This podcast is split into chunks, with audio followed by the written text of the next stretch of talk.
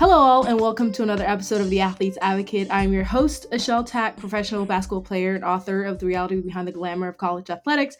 Today, we are joined by the incredible Dania Haughton.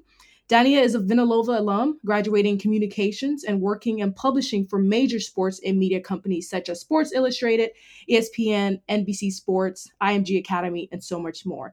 She's a digital creator and the founder of How to Move Without the Ball, the positioning playbook. Through her experience being an athlete and working alongside them as a women's basketball manager at Nova, she has since then developed a passion for empowering athletes and amplifying their voices. Thank you so much for being on the show today.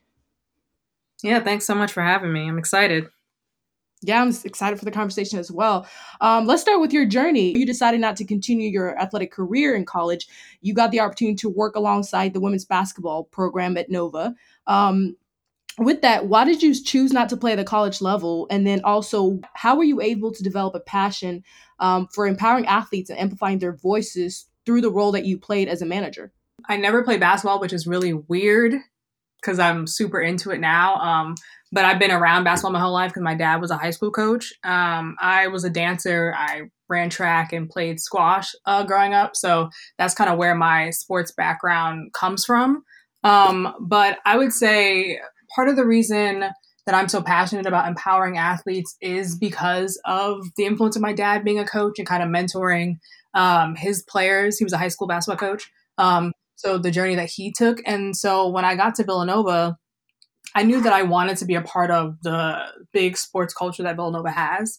Uh, and one of the ways that I figured I could do that was uh, to be a women's basketball manager. And, you know, being on the road with the women and being in practice and kind of in the day to day with them, uh, there were a lot of things that became apparent to me about their holistic experience. Um, that if you're on the outside, you don't necessarily get to witness and and see. So you may not be aware of the things that go on.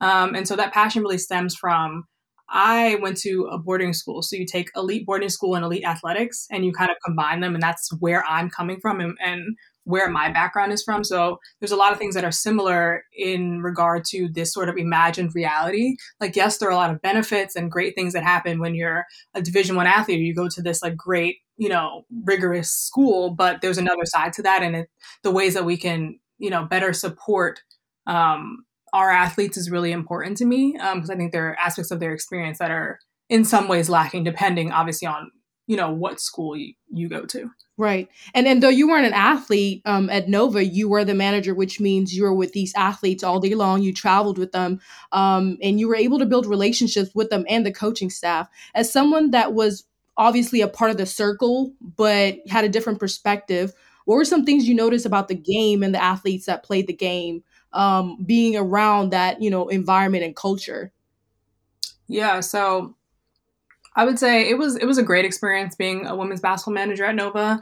Um, just getting to know the girls, and I've always been passionate about sports, so being able to kind of have that very hands-on experience with them was great for me.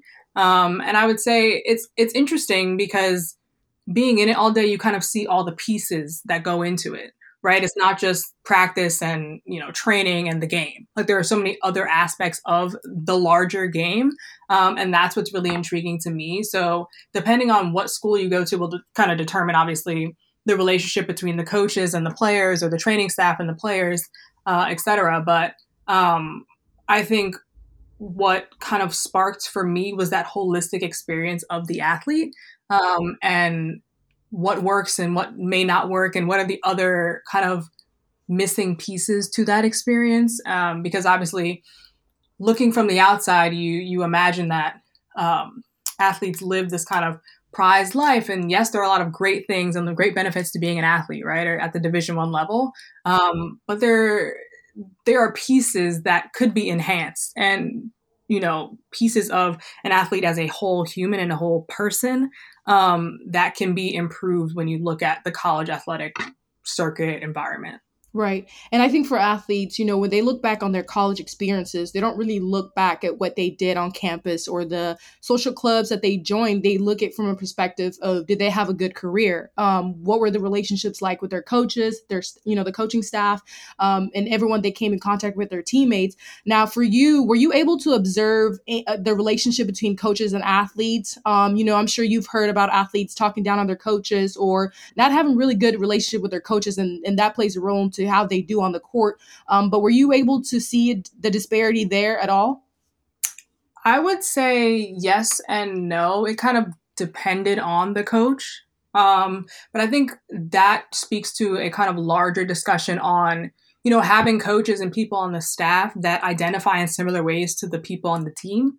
Um, and I think that if, and I, am not saying the entire team needs to look like all the, the players on the on the on the team, sorry, everyone on the coaching staff needs to look like all the players on the team. But I do think it's beneficial to the overall relationship um, to have people who identify with the people on a team. So the women, the women on the team come from various backgrounds, right? Whether that be religious or racial or, or whatever.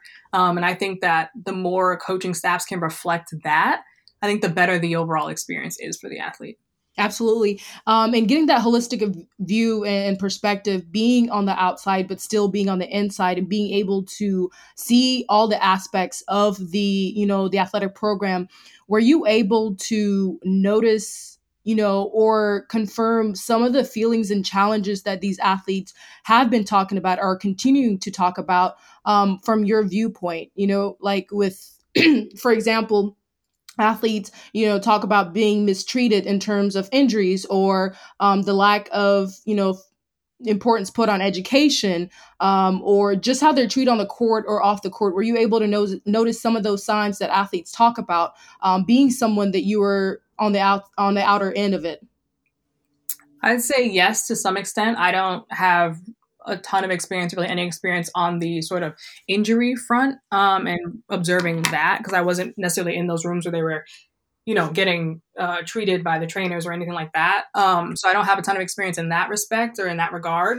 But as far as the kind of education and the transitional period that athletes go through at whatever point in their career that happens, um, I was privy to that. Um, and I think a big thing that came up was like not actually knowing how to apply the things that you've learned you know in the classroom but also in the game to now taking that and and developing a career.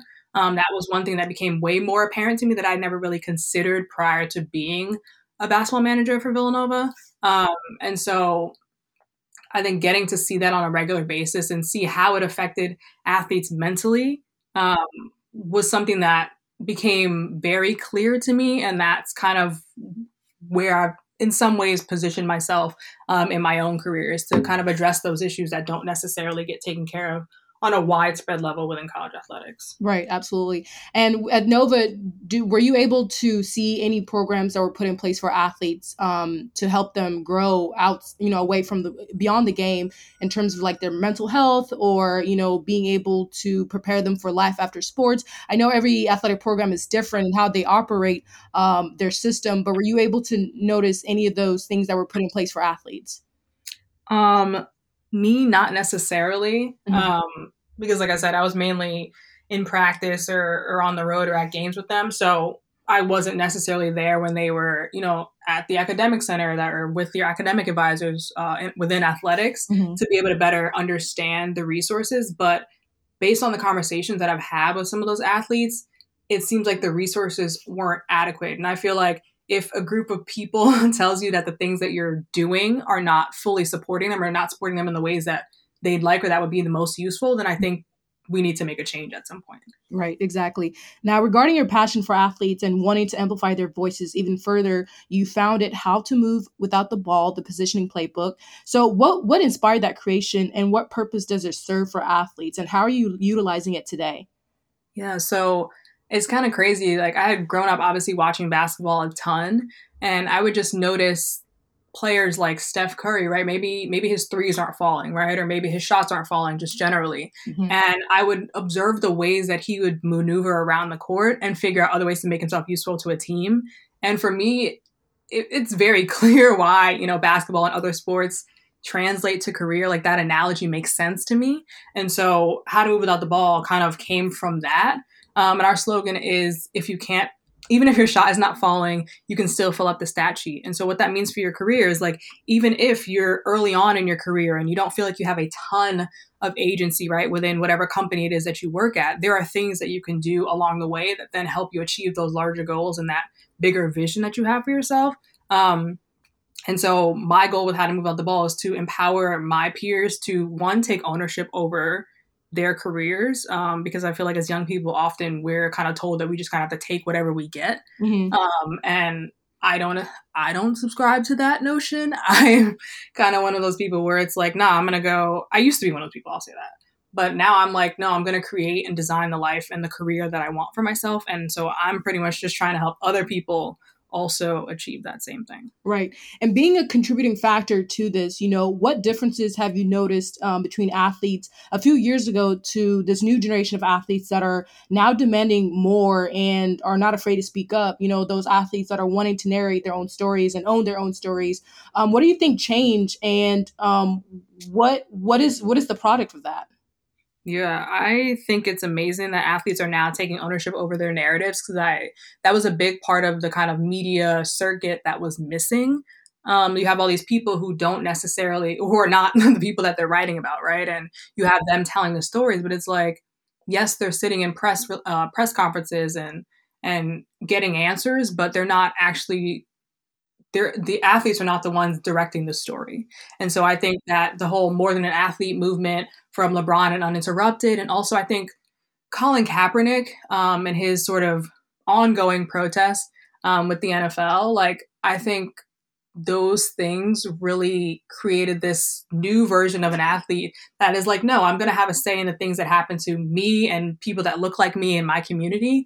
Um, and really step into that and kind of own that space. And I think that that's so important for athletes when you think about their identity as a whole, because often um, other people look at athletes as singular, like all they do is play sports and that's all that they can do and that's all that they're good for.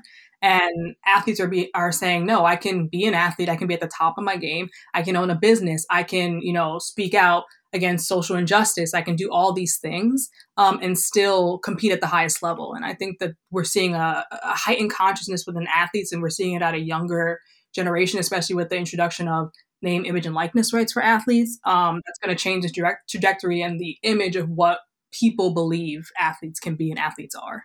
Right. And being an individual that has published you know great stories um, via the sports media companies that you've worked for such as sports illustrated nbc sports and espn how do we encourage athletes to continue to speak you know their truth and, and be authentic if some are criticized for what they say on some of these you know social platforms um, because they hold some type of social status? You know where is the balance there yeah that's tough because unfortunately, there are a lot of politics that are involved within sport. And that's one of the things that makes sports so interesting is the integration that sport and society have and the kind of overlap uh, that you see when you look at those two things.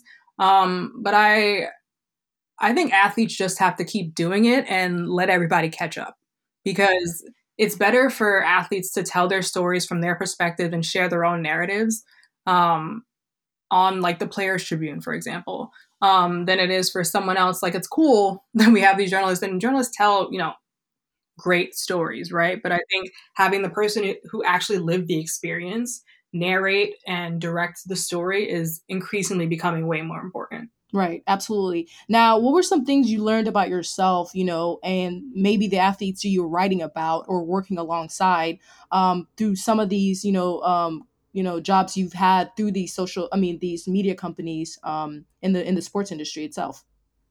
Yeah i think a big thing for me was the the mental aspect and obviously everybody describes the game as 90% mental but what does that actually mean in practice? Like yeah it's mental wellness but it's also us taking ownership of who we are and what it is that we want to do and what it, what it is that we want to contribute to society um, and so for me, a lot of it was a mindset shift. And even in writing my own stories and and just kind of studying different athletes, it's like the ones that are that eclipse this certain level, like the LeBrons, Kevin Durant's, Serena Williams of the world, like there's a mindset a mindset shift that happens for them.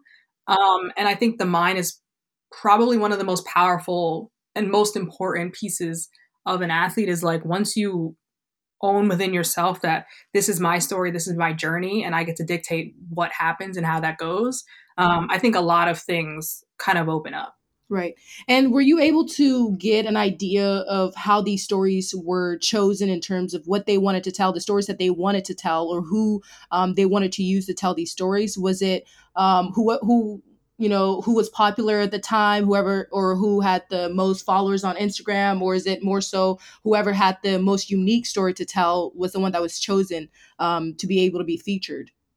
Do you mean in regard to like news outlets, like yes. from that perspective? Yeah, from that perspective, yes. Um, it's probably a mix of both. I'd say some of it is kind of those what what are people going to click on or what is everyone talking about? And I think not in a negative way. I think news outlets just want to be part of the conversation and some and in some instances spark conversation. Um, so yes, you get those stories that are truly, truly unique, but then you have those kind of similar things or similar storylines that always come up when you think about the NBA Finals or the Super Bowl or All Star or whatever that may be. Um, but I think in order to to fully depict our society, we need a mix of all those kind of stories. Um, and so I think the key there is just making sure that there's a diversity in the people who are telling the stories. I think the the narrator is kind of one of the most important pieces in a story. Um, and I think the more that we can have different voices and different vantage points, you know, telling telling stories from different perspectives, I think the, the better off we'll be. Right. You know, being in the media world is tough, and I think it's even tougher for Black women to occupy this space, you know, especially in the sports industry. As a brown woman fighting for athletes' voices to be heard, you know, what were some challenges that you faced um, or continue to face in this space currently? Yeah, it's definitely difficult to even kind of navigate the room itself, right? If you're in a room um, where you know an editor is talking about what stories we're going to write about this week or what what things we kind of want to focus on in a particular week, and sometimes you you want to you want to kind of go along with that just to say like I'm here and and and I I'm capable of doing what it is that you ask me, but then there's also uh uh a certain level of like okay well now i'm going to step out a little bit and i'm going to i'm going to pitch a story right? And i'm going to you know go through the process of the interview and the editing and the writing and the editing and all of that and and kind of prove myself. But i think women like taylor rooks cari champion jemele hill have kind of opened the door for a lot of us black and brown women um, coming up within journalism and even just the wider media sports landscape um, in a way that they step into rooms and they're empowered when they do that and they tell courageous stories regardless of you know potentially what the the backlash will be. And i think those have become those have been some of the most interesting stories that that those women have told. And so i think it's becoming better for a lot of us black and brown women. But again we have to keep you know advocating for one another. And that's one thing that i've learned from a lot of them is like they're all they all support each other. And it's not like i'm i'm doing this so i'm better than you or i'm doing this so you can't also be great and i think that's one thing that as black women and brown women and and just people in general we need to do a better job of is like we can all win right it might not all be in the same way but we all have the chance and the opportunity to win I think the more that we can kind of create that environment, uh, the better it will be for people coming up and just the world and society as a whole. Right. And then the more we support and encourage um, people in this space, the broader our audience gets, you know what I mean? Because right. you don't know the audience that that person holds, you know, and, and, and tapping into that demographic is so important for our stories to get told. Um, now, in addition to Move uh, Without the Ball, you also early in your career started a media platform called The Cover. And I wanted to know what was the idea behind that? And are you still active with it now?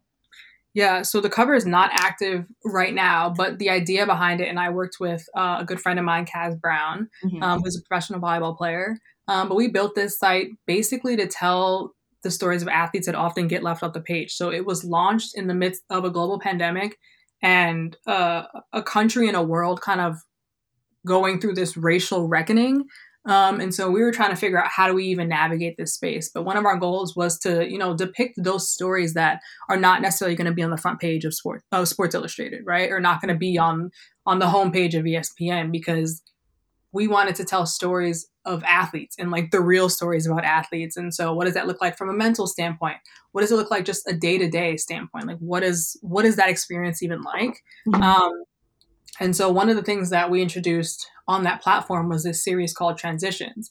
And it was basically where I sat down with former either college athletes or former, former professional athletes to talk about what that transition period was like for them and the things that they considered. Part of it was to so that I could better understand how to support athletes in that space, but also the other side was just so they can share their story about what that reality is.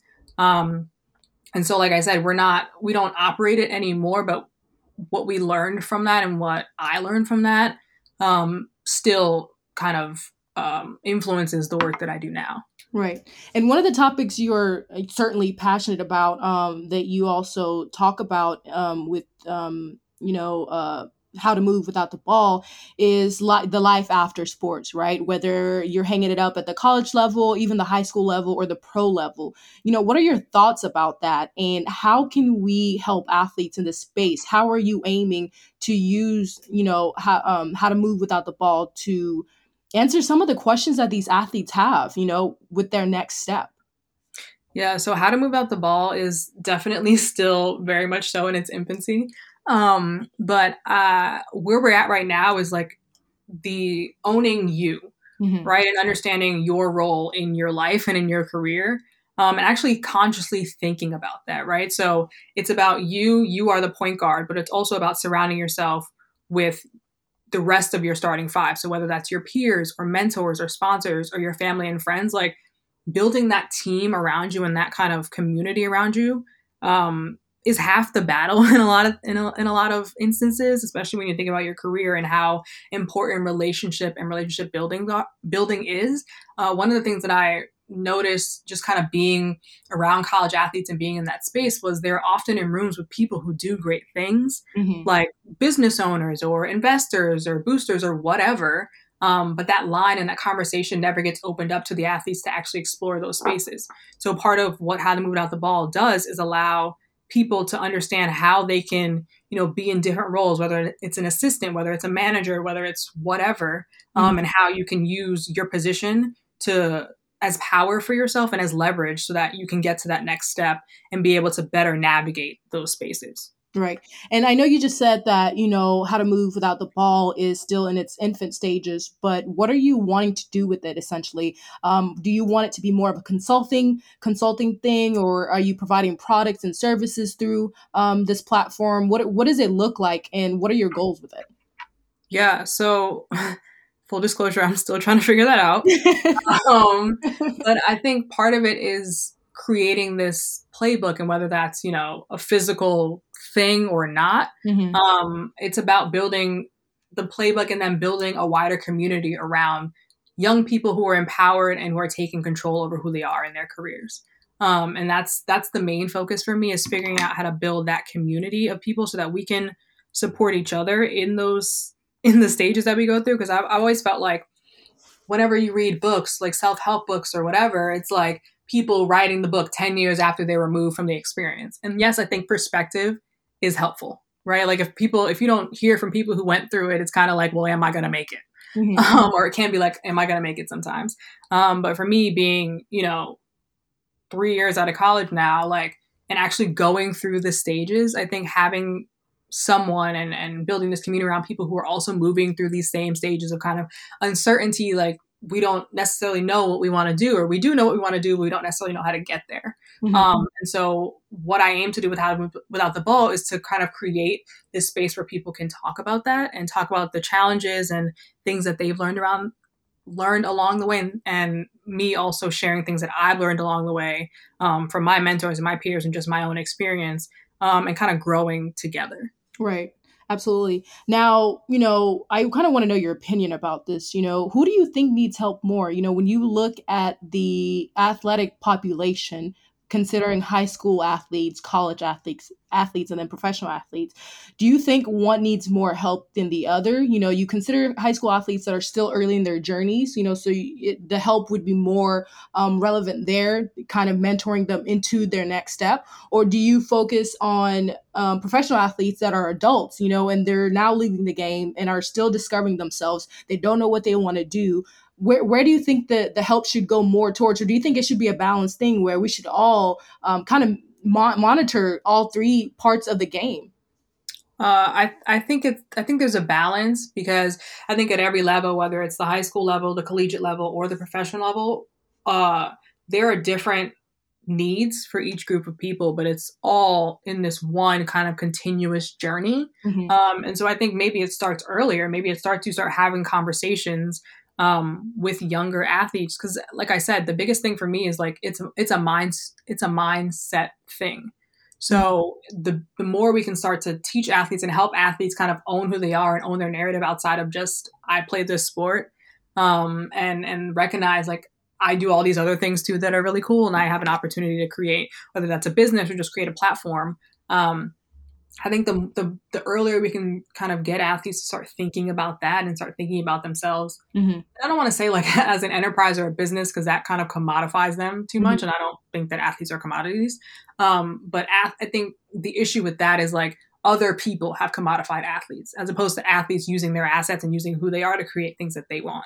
Right. Um, so I think the earlier that conversation starts to happen about just like owning who you are and it's okay to play basketball and also like painting or pottery, right? Or, or whatever it is. Or like, I think the mind is the most important thing. And so the needs will be different at each level, but the mindset that you need to kind of have as you move through it, or at least start to get on the journey, um, is is the same. Right. And and as someone that's in the space currently, you know, do you think those individuals that are already out there um, occupying the space and either have platforms or businesses um, wanting to empower athletes or mentor athletes or providing services and products do you think so far we're doing a good job with that? Or do you think a lot of people um, are using athletes as brands to kind of you know push themselves into uh, different spaces that they want to be in but not so much caring about the athlete themselves? What do you think about that? I think to an extent yes that happens but i think we're also in an age of change where athletes are now stepping into their own power mm-hmm. and creating their own companies and creating their, their own brands. Um, and I think that will become increasingly more popular and more apparent, especially when you think of this new name, image, and likeness era for athletes. I think right now we're seeing an influx of kind of these endorsement deals, but as we move further along within this kind of NIL era, I think the more we'll see athletes kind of really consider like which companies am I value aligned with and and what can I use that what can I start with, right? That helps open up a lot of other things for me. Right. Um, so I think that's kind of where we are right now. Um, and again, I part of it is also like having people in the room with decision makers that look and identify with the people that they're making decisions for. I've always said it's it's interesting to me how um, a lot of decisions are made for athletes and about athletes without them. Mm-hmm. And I think we're in an age now where it's like athletes are going to start making decisions for themselves mm-hmm. um, and creating opportunities and things for themselves. Um, and it's beautiful. Yeah, it's so good. Now, for those individuals listening right now that want to connect with you, get in touch with you, inquire um, about what you're building or, or when it'll, it'll be out, you know, and, and, want to help in whichever way or whatever the case may be, how can they get in contact with you? How can they connect with you? Yeah, so they can uh, find me on LinkedIn, Dania Haughton, um, or on Instagram at Dania Haughton. Um, those are probably the two main platforms that I'm on right now. Um, and like I said, we're, we're building how to move out the ball. So eventually, I'm working on building actually um, separate platforms for that. But right now, if you want to connect and have a conversation or you have thoughts, um, I'd love to talk. and those are the best two areas to kind of reach me. Awesome. Now, this has been such a great conversation. But before you go, what is one thing you would leave with our listeners today? Yeah, I would. I would say, um, one of the things that I think about a lot is uh, maximizing my chances of winning and my chances of being successful. Mm-hmm. And there are a lot of components to that. There's a mental aspect to that. There's a there's a community aspect of that. But one of the main things that has become important for me on my journey is the people that I'm around. Mm-hmm. Um, and Nipsey Hussle has this quote where he says, "If you look around your circle and you're not inspired, um, then you don't have a circle; you have a cage." And so I would say the most important thing right now is to surround yourself with the right people, people who inspire you, people who challenge you, and people who love you. I think those are the main groups that we as young people kind of need right now because you need that support system, but you also need the people that you can look up to, right? And, and aspire to achieve similar things, right? Or and the people who kind of challenge us to be our best selves. Um, this is the time to kind of explore and and be free. And I think the people and the environment that we put ourselves in um, is extremely important. Ladies and gentlemen, she's also a motivational speaker.